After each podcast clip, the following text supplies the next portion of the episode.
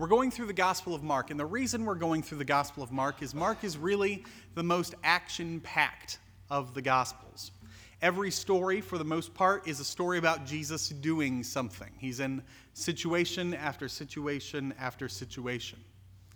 And what we are doing as we go through each story is we're looking at what is Jesus doing that we can also be doing. And so today we're talking about prayer.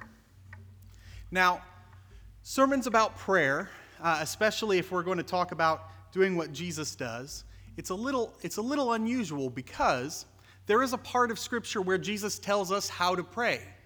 You're probably familiar with it. It's in Matthew chapter 6. We call it the Lord's Prayer. And that's actually not where we're going to be spending our time today. So I do want to be upfront and say there's a place where Jesus says this is what you should pray like.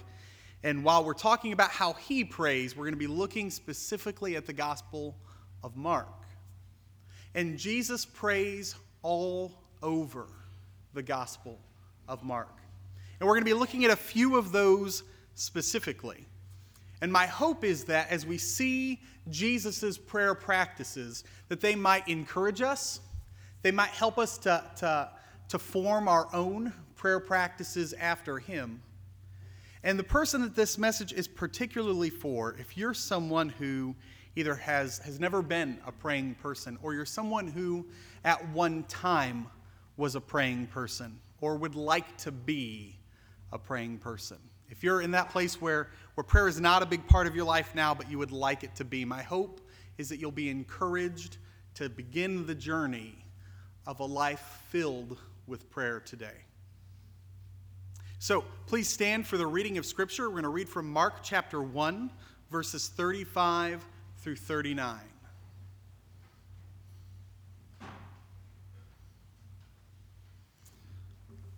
Very early in the morning, while it was still dark, Jesus got up, left the house, and went off to a solitary place where he prayed. Simon and his companions went to look for him, and when they found him, they exclaimed, Everyone is looking for you.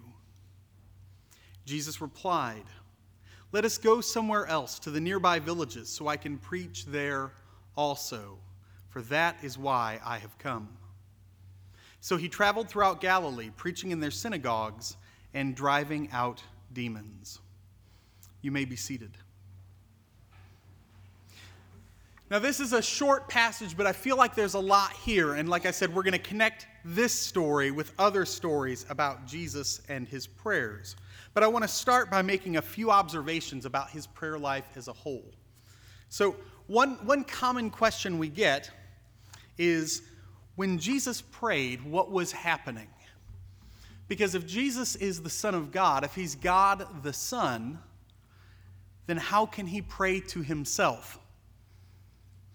Well, that's a good question. If you've ever wondered it, I want to encourage you that that's a, a good way to think about things. But what we know about Jesus is that he was fully God and fully man. He was 100% and 100%. And you might think, well, that doesn't work because it adds up to more than 100%, and that's true. And that's one of the things that made Jesus absolutely unique. In him was a fully human nature and a fully divine nature, and they both dwelled within him together, but distinct. And so his, his humanity was in perfect submission to his divinity. The human nature in Jesus submitted perfectly to the divine nature in Jesus. And that's an incredible thing. And in moments of fear or anxiety or need, the thing a human being that submits to God does is pray. And what do we see Jesus doing in those times of need or anxiety or fear? We see him pray. But it's important to say that his prayers are real. This isn't just something he does for our benefit, to show us as an example. When Jesus goes out very early in the morning to pray, he's not just doing that so that we can read that we should go out in the morning early to pray. He's doing that because he was human and divine, but he was human and in need of praying to his God. And so when he goes, I think these are stories of Jesus receiving guidance and comfort and power. And those are things that are true of us as well. That's what is available to us when we pray. So, some things about Jesus' prayer life. The first thing is this Jesus went to church every week. Now, I'm cheating a little bit here. They didn't have churches yet, they had synagogues, but they were basically the synagogue meetings on Saturday were for the same purpose as the church meetings we have on Sunday. They were a time of community and worship. Ours are very different in a lot of ways or for a lot of reasons. One of those being, of course, the Holy Spirit indwelling the community of a church. But Jesus made time to go to worship every single week. Now, in Mark, we read about four different formal occasions where Jesus is worshiping with other Jewish people and praying. And we learn from Mark or from Luke, I'm sorry, 4:16 that this is his normal practice.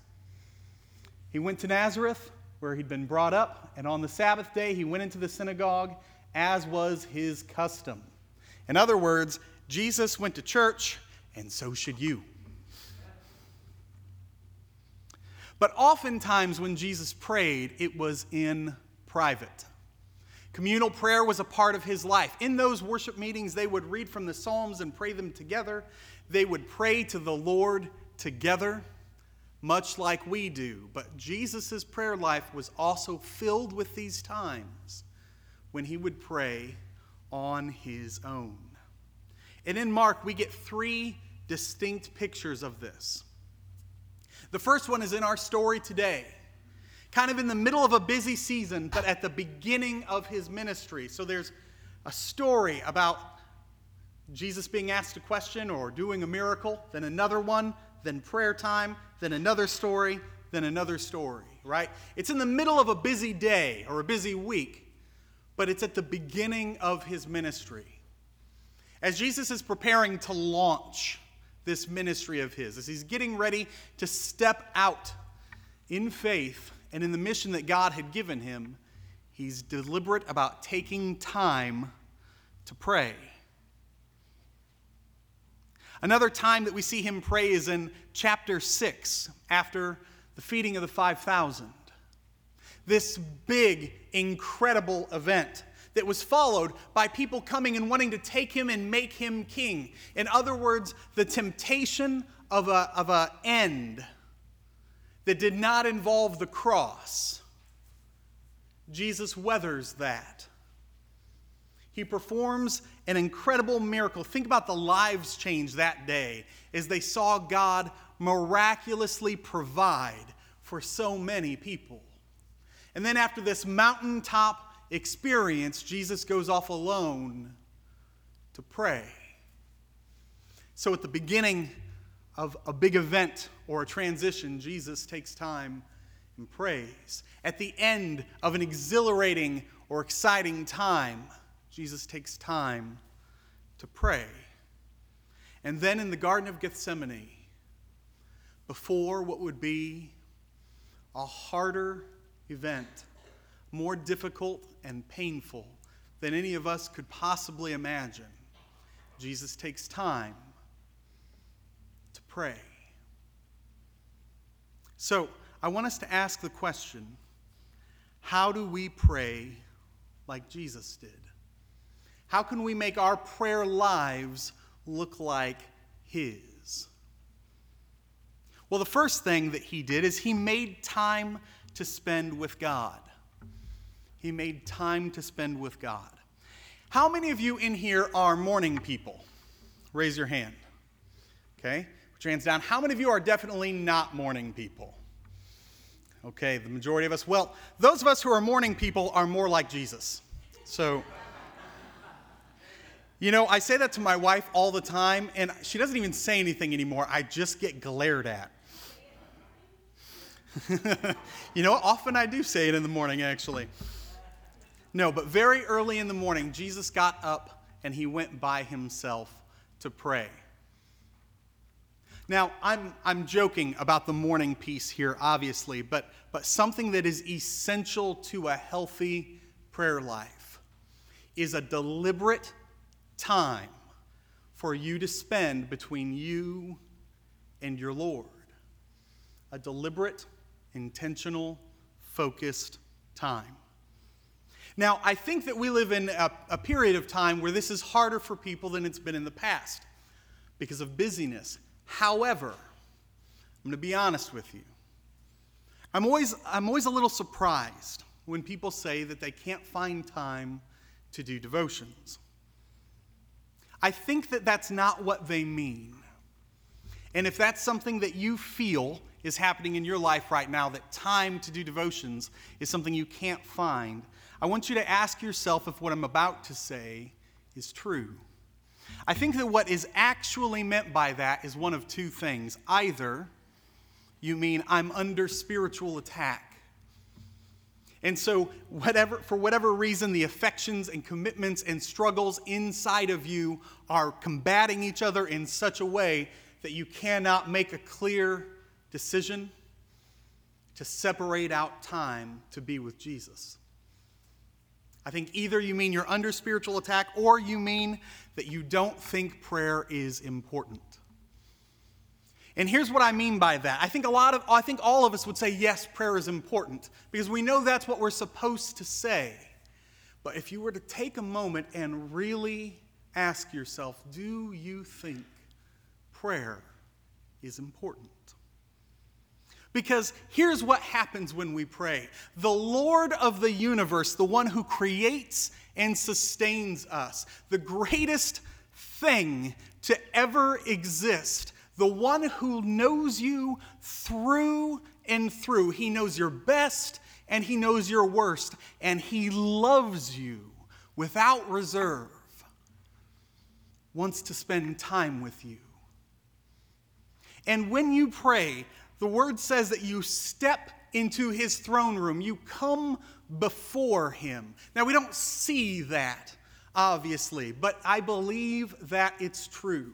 And when we pray for others, we take them there with us. And if we believe that this is true, I do not think we'll have a hard time finding 15 minutes to spend with the Lord. It's hard for me when people say they cannot find time to do devotions. I think either you're struggling with a spiritual attack, or you have to ask yourself whether you truly believe that prayer is important. If you have time to stay up late and watch TV, you have time to pray. And if you can get up early to go to work, then you can get up 15 minutes earlier to spend time with the Lord. Now, I'm not a parent. And I have a, a dear friend named Paul that has five year old twins, and he assures me when we had this conversation that it is actually impossible for him to find 15 minutes to, to be alone and with the Lord. He says, not even going in the bathroom and closing the door will accomplish this because they immediately want to know why he's in the bathroom and has closed the door. If that's the case, I cannot speak to it. Perhaps Parenthood does provide that time in life. But whatever the reason that keeps you from time with the Lord is, I want you to ask yourself do you truly believe it's important? And if so, make time. Have this be the last Sunday you've come to church with a mindset of, I'm too busy to pray. So, how do we pray like Jesus did? First, he made time to spend with God. Next, he prayed honestly. Jesus prays honestly. I mentioned the Garden of Gethsemane. Could you imagine that moment to know what was coming in the way that he did.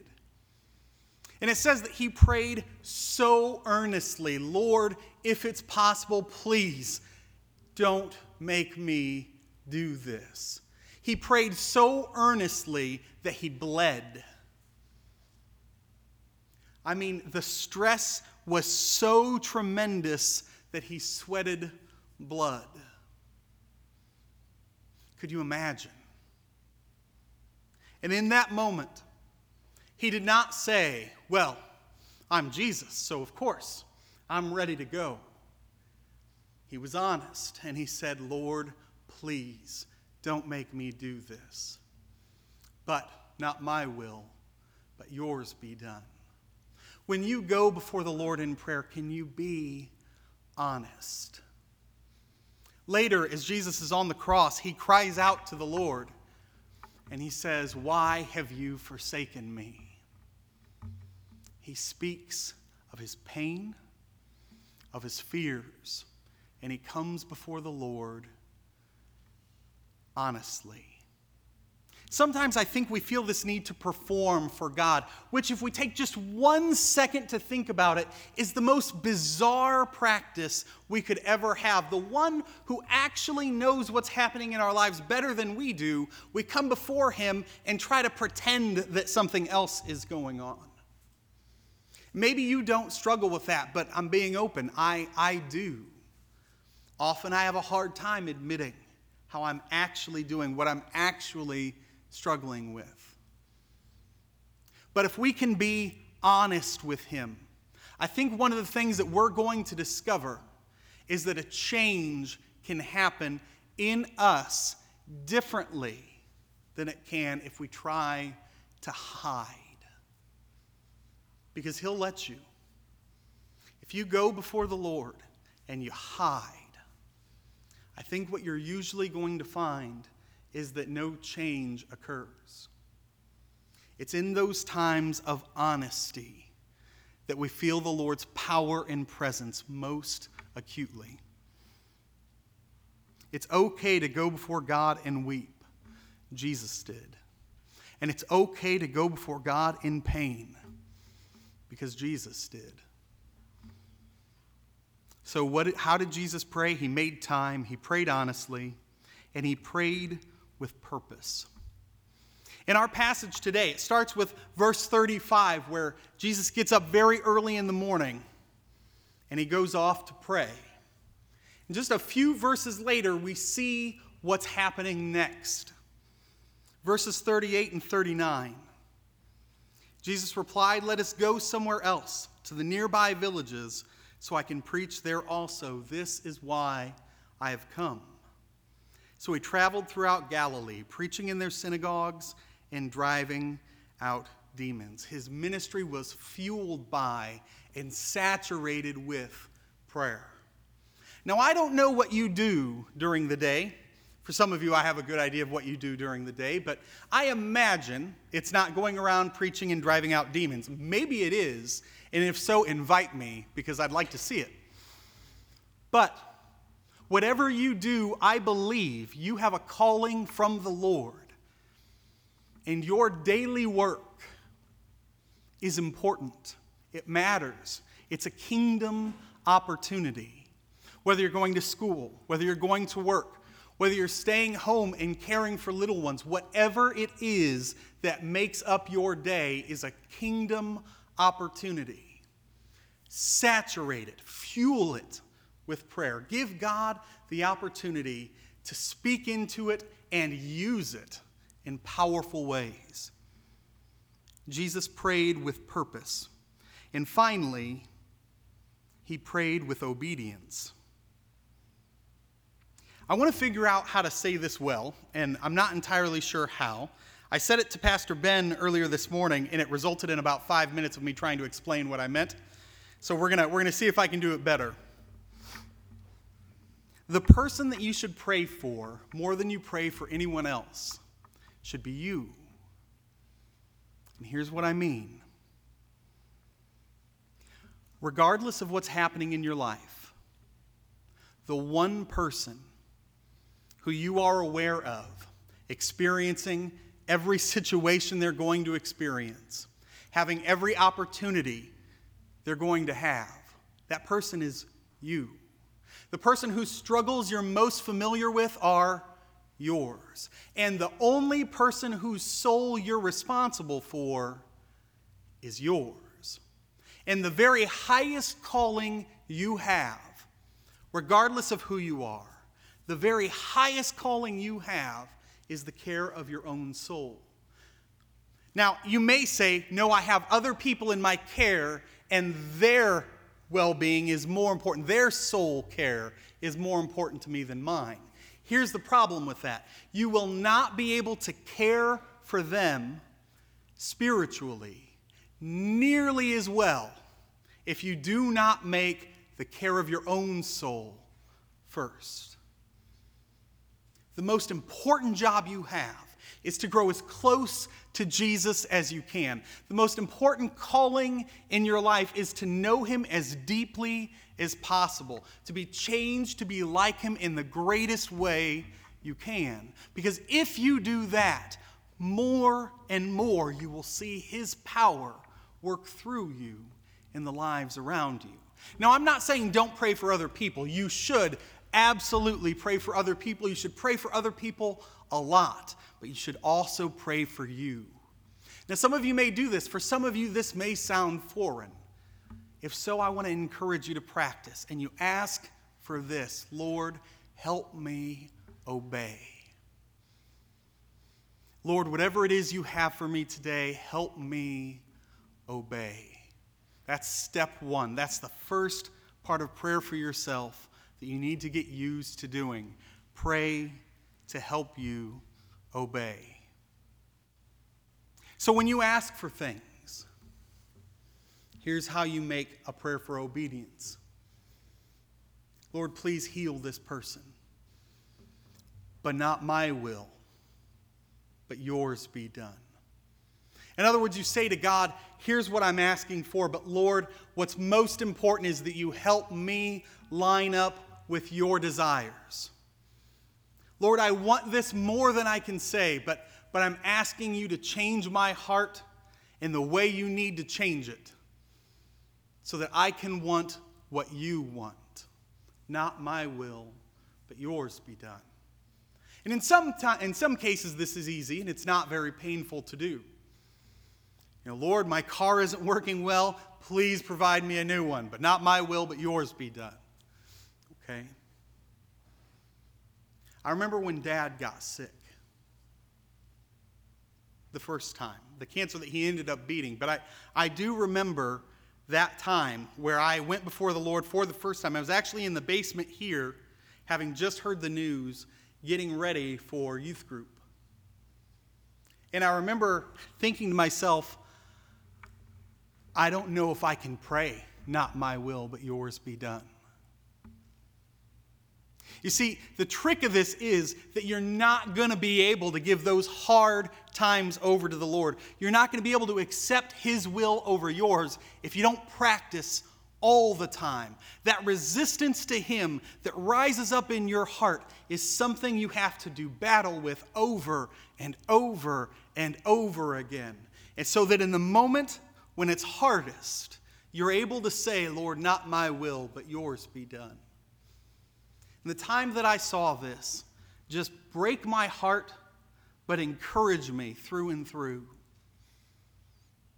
was a little while ago when Verna Smith was sick.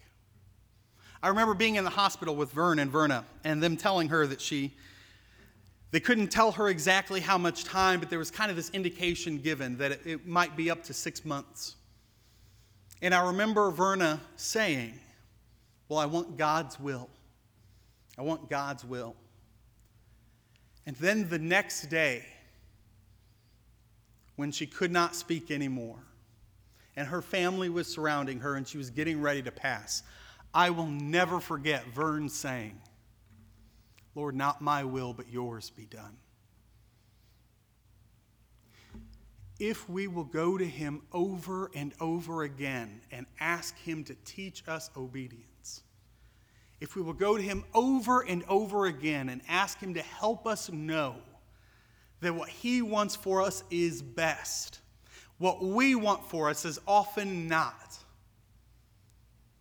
Then, even in those moments when the hardest thing we ever have to deal with is coming, we will find by the power of His Spirit the ability to say, Not my will, but yours be done. Jesus prayed for obedience. Now, I want to make a few other comments about prayer, things not taken specifically from the Gospel of Mark or from Jesus' prayer life, but, but things that are important for you to hear if you want to become a person of prayer. Or if you are a person of prayer, perhaps things to help you to grow in this area. The first thing I want to say is this when you're beginning or beginning again, start small. A mistake happens a lot of the time when people dive into regular devotions. They go from nothing to, I'm going to read the Bible every two months, and I'm going to pray for an hour after every day of reading. And they get this huge plan, and it lasts for a day, maybe two, and then they get guilt afterwards. Whatever you start with, start small. A few minutes of prayer set a few times a week. And wait until that's just not enough for you. You've done it for a while and you're ready to grow.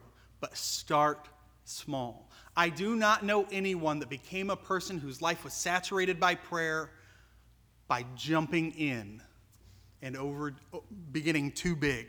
I don't know anyone like that. Everyone's story that I'm familiar with began small, and then one day the Lord just took over and stretched. Begin small. When you carve out time to pray, I want to encourage you to do this as well. Practice listening. I cannot tell you how many times I've had people come to me and say that they've been asking to hear from the Lord and they just cannot hear from Him. But imagine what this looks like when you go to someone. Imagine going to a person and saying, I want you to tell me what to do. I want you to tell me what to do. I want you to tell me what to do. Gosh, they wouldn't tell me what to do. You have to listen.